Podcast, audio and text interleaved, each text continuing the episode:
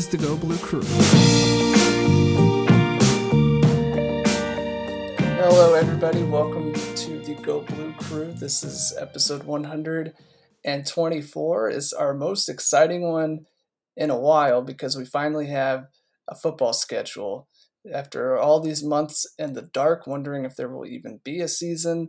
Of course, we're still wondering if there will be a season, but at least we know what it will look like if we come to that. And, about a month from now is when things are scheduled to kick off. So I guess I'm assuming people have seen the schedule at this point. I mean, if you haven't, I think you're avoiding it. Conference only, 10 games. Michigan, of course, had to add a game because there were only 9 conference games originally. And I believe that's Northwestern. I should have looked this up beforehand. Am I right, Derek? Is that Northwestern? Yep. Okay. Last game of the season, which kind of leads me into my first point, which, it's the most obvious thing you see when you look at the schedule. Ohio State, October 24th, is going to be very weird playing in the middle of the season, I'm sure. What was your thought when you saw that? Yeah, so we were prepped a little bit with this. We even did a show when they were first announcing the potential 10-game schedule, and one of the things was, could we see Michigan, Ohio State earlier in the season, trying to get some of those, specific league-side games done with, just for Big Ten standings and such. So, not surprising that it happened, but to see it is really weird. This feels to me like, I don't know, maybe you're looking at January and February of a basketball schedule where you wouldn't be surprised to see an Ohio State in the middle of a schedule. But, yeah, the game has always been that last weekend, usually Thanksgiving weekend. And to have it October 24th, is odd. It's not as early as I thought it might. I remember seeing something about September, maybe late September.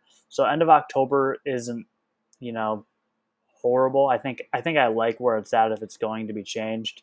You still have quite a few games, obviously, in front of it. And you have some games like Michigan State, Penn State, and then, you have Ohio State right there, October 24th.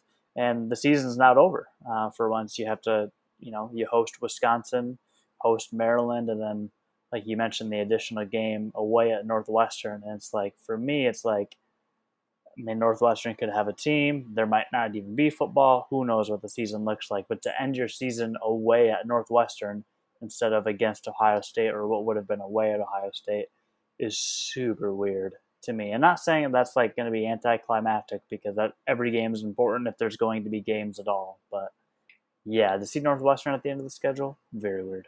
Well, the good thing here, if you want to look at a silver lining, is that for the first time since 2011, Michigan has a good chance of winning its final game in the regular season. This is true. So that's something to consider, I guess. The only thing that would have been too weird for me with Ohio State is if it was the first game of the season. That would have been too weird. Other than that, we knew it was going to probably be different. And October 24th is no different to me than September 26th. I suppose Michigan in late October might be a more complete team than in September. But at a certain point, it just kind of doesn't matter because everything's getting shuffled around. For the people who are why would you not schedule Ohio State as early as possible? Because there was that talk of getting the important games out of the way. They did end up front-loading with division opponents, which was something that was being tossed around. But what the Big Ten did, and I read about this on The Athletic. There was a good breakdown, but the Big Ten basically built in a bunch of opportunities to make things up later, and that's a legit science and scheduling. Optimizing everything so that. Push comes to shove, you can still have a good amount of flexibility. There's a universal bye week, November 28th. That's the week before was supposed to be the conference championship game. So if things do fall apart, but there's still a season, that gives more flexibility to play as many games as possible, at least. So I'm pretty much indifferent about it. It'll be weird, but at this point, I think you can't slap me in the face harder than you've already slapped me in the face with college football and the Big Ten. So I guess I'm here for it. I'm ready. It'll be nice to end the season with a chance at a win. Like I said, that'll be different, a good feeling, hopefully. Yeah, and all these environments, too, are going to be different. That is, again, if the season does play on with lack of fans or limited fans. I know there's still things up in the air about that. But, yeah, I mean, at the end of the day, it's 10 football games. 10 football games is better than no football games. And I guess without the atmospheres being the same, whether you're at home or on the road, you really don't care what the order is. And, like you mentioned, chance to win that last game of the season for the first time in years. Chance to be, more prepared, I guess, 7 games in for Ohio State than maybe letting it hang over your head all season, knowing that that's the final game. So things could look different. Overall, though, it's weird, but I'm just happy to see a schedule, because I think without a schedule up to this point, especially, when the season always starts early September, sometimes even late August, it just felt just more and more realistic that things weren't going to happen. And again, we don't know what will happen for the season, but to see that, and actually as of recording this, we're less than a month away from Michigan football. That's pretty crazy. And there's a whole different conversation of whether or not they can pull that off, or what training camp will look like, and is there enough time to prep for a full season injury wise, let alone all the coronavirus stuff.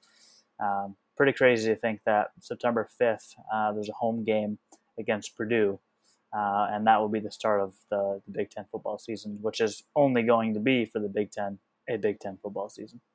Something I've been really struggling with, not just with football, but with like any sport that's coming back, is how happy I should be. Because we have to answer the question, not just can they do it, but should they? And that's a really difficult question. There's a lot of gray area in there. I don't know if you saw it's not a union, but it's more like a collective of college athletes shortly after the Big Ten laid out its schedule and health protocols, basically said, thanks, but this isn't good enough for us. And so I just sit here and wonder, like how happy should I be? If, can I say like, this is what should happen? And at the end of the day, I am excited to have a schedule, and I am excited for the prospect of college football, but it's something I do battle with internally, just with any sport coming back. It's just like, should this be happening? I don't know. Do you deal with that, or am I crazy? Oh, yeah, 100%. I think you're talking about the Big Ten United article. Yeah. I read through most of that, and not surprised to see something like that. I think a lot of it, the kind of first thought is just kind of the player assurances and what's going to happen, with people's seasons if they choose to opt out. You see a lot of people in the NFL choosing to opt out right now. What the testing procedure is going to be. How do they know that they're getting the best of the best? You hear a story like Matt Stafford's story of having that false positive test and then having 5 negatives, and just kind of the perception that him and his family dealt with of assuming he was positive when really that wasn't the case. And there's just a lot of, prevention, safety, different guidelines, rules, protocols, procedures. Like I said, the player assurances. I just think that there's so much that goes into this, and I think overall it's great to see a schedule. Where I'm at is I'd be happy to see football, but I don't know that even with what the Big Ten's trying to do, or even some of these adjustments that players are asking for, I don't know if it's the smartest thing to do, but what I do know is obviously coaches and players, the majority of them at least, want to play football, and I don't blame them. We all want to see football. It's nice to have the NBA back in a bubble. It seems to be going pretty well, at least now. Major League Baseball's had lots of trouble, but still have put out some pretty good games. There's different ways to go about it, but I think college football and getting into the amateurism and lack of being paid, I think that college sports are the most difficult. And so it's hard to see it necessarily being the right thing to do for me. But, I mean, there's going to be a lot of happy people if they do pull it off. And I'm going to be one of those people enjoying watching football again on Saturdays, because for me, that's honestly one of the things that I feel like could really help 2020 is if we can at least end with football. Like, part of me is like, wow, that'd be a great year overall. But realistically, it's obviously not. It's been a horrible year for many reasons. But yeah, I'm torn. Don't think it's the safest thing, but also not going to complain if it happens. Yeah, if there was like one thing that could salvage 2020, it would be a successful college football season. The other thing to know on Michigan's schedule, I think, other than Ohio State, is a home game against Michigan State. And so the Big Ten is kind of correcting this flaw that popped up some years ago where Michigan was playing Michigan State and Ohio State either at home or on the road every other season. And it, of course, before it used to alternate, and so now we're back to that. So Michigan will get Michigan State at home for a second straight year. In order to balance things, though, Michigan would have normally played Indiana at home, but now for a second straight year, they'll go back to Indiana. Again, like you mentioned, it's not like the home atmosphere is really critical this year.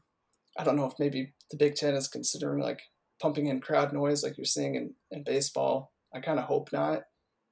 But I think that's a good thing to come out of this, is that we'll get that corrected on the schedule, and it's really low cost, low stakes. You know, Michigan State, I'm sure, is a little upset about this, but obviously you'd rather do that without fans than, you know, doing it in a normal season where you would definitely feel like you were getting the short end of the stick. Yeah, and again, it's you do have to travel, and it might feel to some people, and I've seen mostly fans talk about this, having the kind of the short end of the bargain. But yeah, you want this to happen in a year where there's no fans, because if it's a normal 2020 and you have to go play at Michigan 2 years in a row, a team that's probably going to beat you, I think that does seem like the short end of the stick. But in a season where there's no fans, it's like, okay, no big deal. We'll plan on hosting in 2021 instead, when hopefully college football and all sports and all life is somewhat back to normal. So yeah, I mean, it's an adjustment, and you get to host Michigan State 2 years in a row. But yeah, unless Michigan's in-game audio and kind of presentation without fans is that much better than Michigan State's, I mean, sure, the players will be playing like 45 miles closer to home. Yeah. But overall, I don't see it being a big deal. Where I would see it being a big deal if you were talking about a flip much further away. Even Indiana, like, I guess that's a little bit bigger of a deal because of the distance. But if you're talking cross-country games, then I would say, like, say Michigan, Washington was still a thing, but Washington would now have to travel to Michigan. That seems like a big deal to me. But yeah, just going down the road instead of Michigan going up the road to East Lansing this year, it seems like no big deal at all. There are two pockets of tough games that I can identify here. September 12th and September 19th, travel to Minnesota and then host Penn State. Those are going to be two tough games. As of now, you know, maybe we'll watch week one and have a totally different opinion, but as of now, like, Michigan could definitely lose both of those games. And then later in the season, you go to Ohio State and then host Wisconsin. Those are two really tough games. And before Ohio State, there's that very, very typical trap game against Indiana. I mean, last season was a big sigh of relief because the Hoosiers did not play a really close, tight game late like they normally do. But you can just kind of count on that anyway from the Hoosiers. Other than that, the schedule looks pretty doable. We're talking about the Big Ten here, especially when you play, you know, Purdue, you got Rutgers, there's Maryland, Northwestern, I guess, is not in that total bottom tier, but it shouldn't be too threatening. It's just those two pockets of games that I'm thinking Michigan could definitely lose two in a row, possibly three in a row but at least two in a row twice this season. That would be a huge disappointment when you're talking about only 10 games. Yeah, I think that the schedule, because of those couple of weeks back-to-back, is very interesting to me, because usually you look at Michigan, Penn State and say, hey, you know what, Michigan's had Penn State's number at home, and it's been exactly the opposite on the road. This is one of those situations where Penn State being home was going to happen regardless, but you don't really have the same home field advantage against a talented Penn State team. And then next year you do have to go travel where they're likely going to have their 110,000 fans white out themselves. So I think that that's an interesting environment. And it's early in the season to play a team as talented as that. And then you look a week earlier. Again, nothing huge about traveling. I think with the new schedule, especially, again, lack of fans, that is a brand new stadium. So maybe Minnesota can do some cooler things in terms of technology and in-game noise and such. But again, a talented team. So you have both of those games, and then the other two you mentioned. Yeah, I mean, I could easily see 4 losses out of the 10-game schedule if they're not prepared to play. And I think that this is why I do like seeing Ohio State later in the season rather than that 19th or that September 26th, because you can kind of get a feel for how the season's going to go, whether it's safety or injury-related or how prepared players are, probably by the 4th or 5th game of this new schedule. And if Michigan's just not showing up on September 12th or September 19th, and you don't, one, you probably don't expect much for the rest of the season. But two, you can probably guess that they're likely to drop at Ohio State and Wisconsin. 4 teams that could easily be the best in the Big Ten and easily be better than Michigan. Now, again, Michigan has a chance to be a good team this year, but there's still a lot of unknowns. There's a quarterback battle that's going to have very little time to play out. There might not be as many solid pieces as there are in some of these other squads. So, yeah, I mean, that's a scary back-to-back twice during the season, and we were likely going to see that in any Big Ten season, but this one in particular seems tough, just having your second and third game against what are considered top-tier opponents right now in the Big Ten. I think one thing Michigan definitely has going for it, though, is the consistency in the coaching staff. That's a rarity under Jim Harbaugh, but coming into this season, I mean, that offensive staff is staying together, which is a big thing, and that'll be so important, because you're talking about replacing a quarterback, a two-year starter. You're talking about replacing some really good offensive linemen. There are teams in much worse situations than Michigan right now, mm-hmm. and I think that's a huge benefit when you're talking about all the challenges that are going to come with a short prep time and everything like that. So I think that'll definitely play to their advantage. We've been talking about not having fans. As far as I know, though, the Big Ten has not formally ruled out fans. Have they? Have I missed it?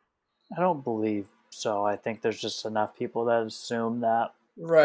That would be maybe the wrong thing to do is to have fans. So I just assume everything will look similar to what Major League Baseball is doing. Bigger venues that seat, some of them seat 40,000 fans. Obviously, these are even bigger venues, so you could spread out fans more so. But yeah, I'm not counting on fans as of now. But I mean, if there are going to be some, then I guess it's up to each facility to put together their plan of action. It'd probably be only season ticket holders too. I mean, I'm pretty sure Michigan said that, if there are going to be fans, season ticket holders will get priority, and I'm sure that'll be the case if fans are allowed. Mm-hmm. But here, in our last minute or so, if there was a scenario where you could get a ticket to a Michigan football game, would you go? And we're talking pandemic-wise, we look exactly as we look today. So this is how it looks. Would you go? Probably not. I mean, it'd be one of those things where you'd feel like part of, I guess, an exclusive group if you had access to go. Part of history. Yeah, it would be something to write home about, quite literally. But Yeah, I would probably say, yeah, true.